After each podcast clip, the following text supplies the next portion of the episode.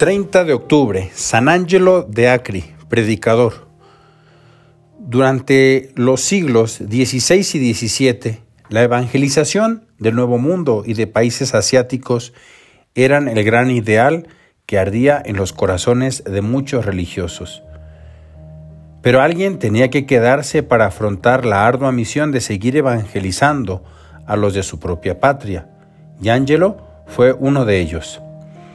Nació en Acri, Italia, en 1669. A los 18 años, creyendo que Dios le llamaba a la vida religiosa, entró con los capuchinos como postulante. El rigor del claustro y la añoranza del hogar pronto le hicieron desistir. No quedó del todo convencido de que esa no fuese su vocación y pidió ser readmitido. De nuevo, la vida del convento le pareció demasiado dura y volvió a salir. Cuando cumplió 21 años, pidió una vez más que lo aceptasen. Y algo vieron en este joven aquellos pacientes capuchinos, pues lo recibieron con gusto.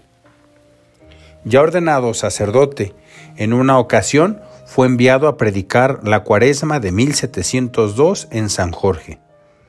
Aunque se preparó con esmero, al llegar al púlpito la memoria le abandonó, la confianza en sí mismo vino a menos y tuvo que regresar al convento antes de lo previsto.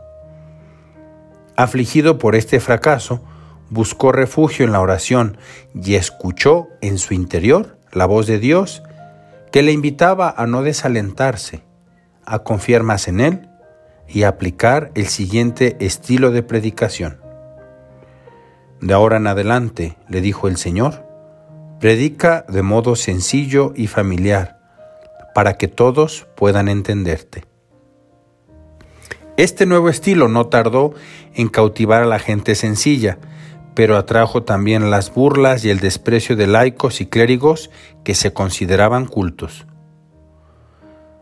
Sus biógrafos cuentan que en 1711 el arzobispo de Nápoles, el cardenal Pignatelli, le invitó a predicar la cuaresma en una de sus parroquias.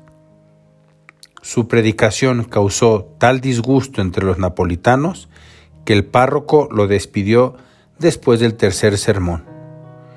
El pobre capuchino emprendió humildemente el camino de regreso, pero enseguida fue alcanzado por un emisario del cardenal con la orden de llevarlo de vuelta a Nápoles.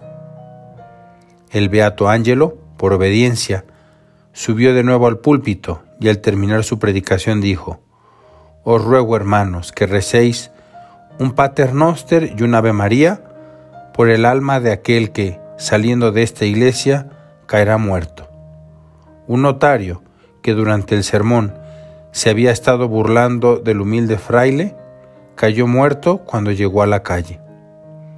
Con esta profecía y otros prodigios, que Dios realizó por su medio, logró ganarse la simpatía, el entusiasmo y la devoción de los napolitanos. Angelo no dejó de aprovechar esta oportunidad para acercar un mayor número de almas a los sacramentos. Predicó durante 28 años recorriendo el entonces reino de Nápoles. En los veranos, no obstante, se retiraba a su convento de Acri, pues estaba convencido de que quien pudiera predicar a otros ha de predicarse primero a sí mismo. Aprovechaba estos periodos para leer, estudiar y escribir cartas.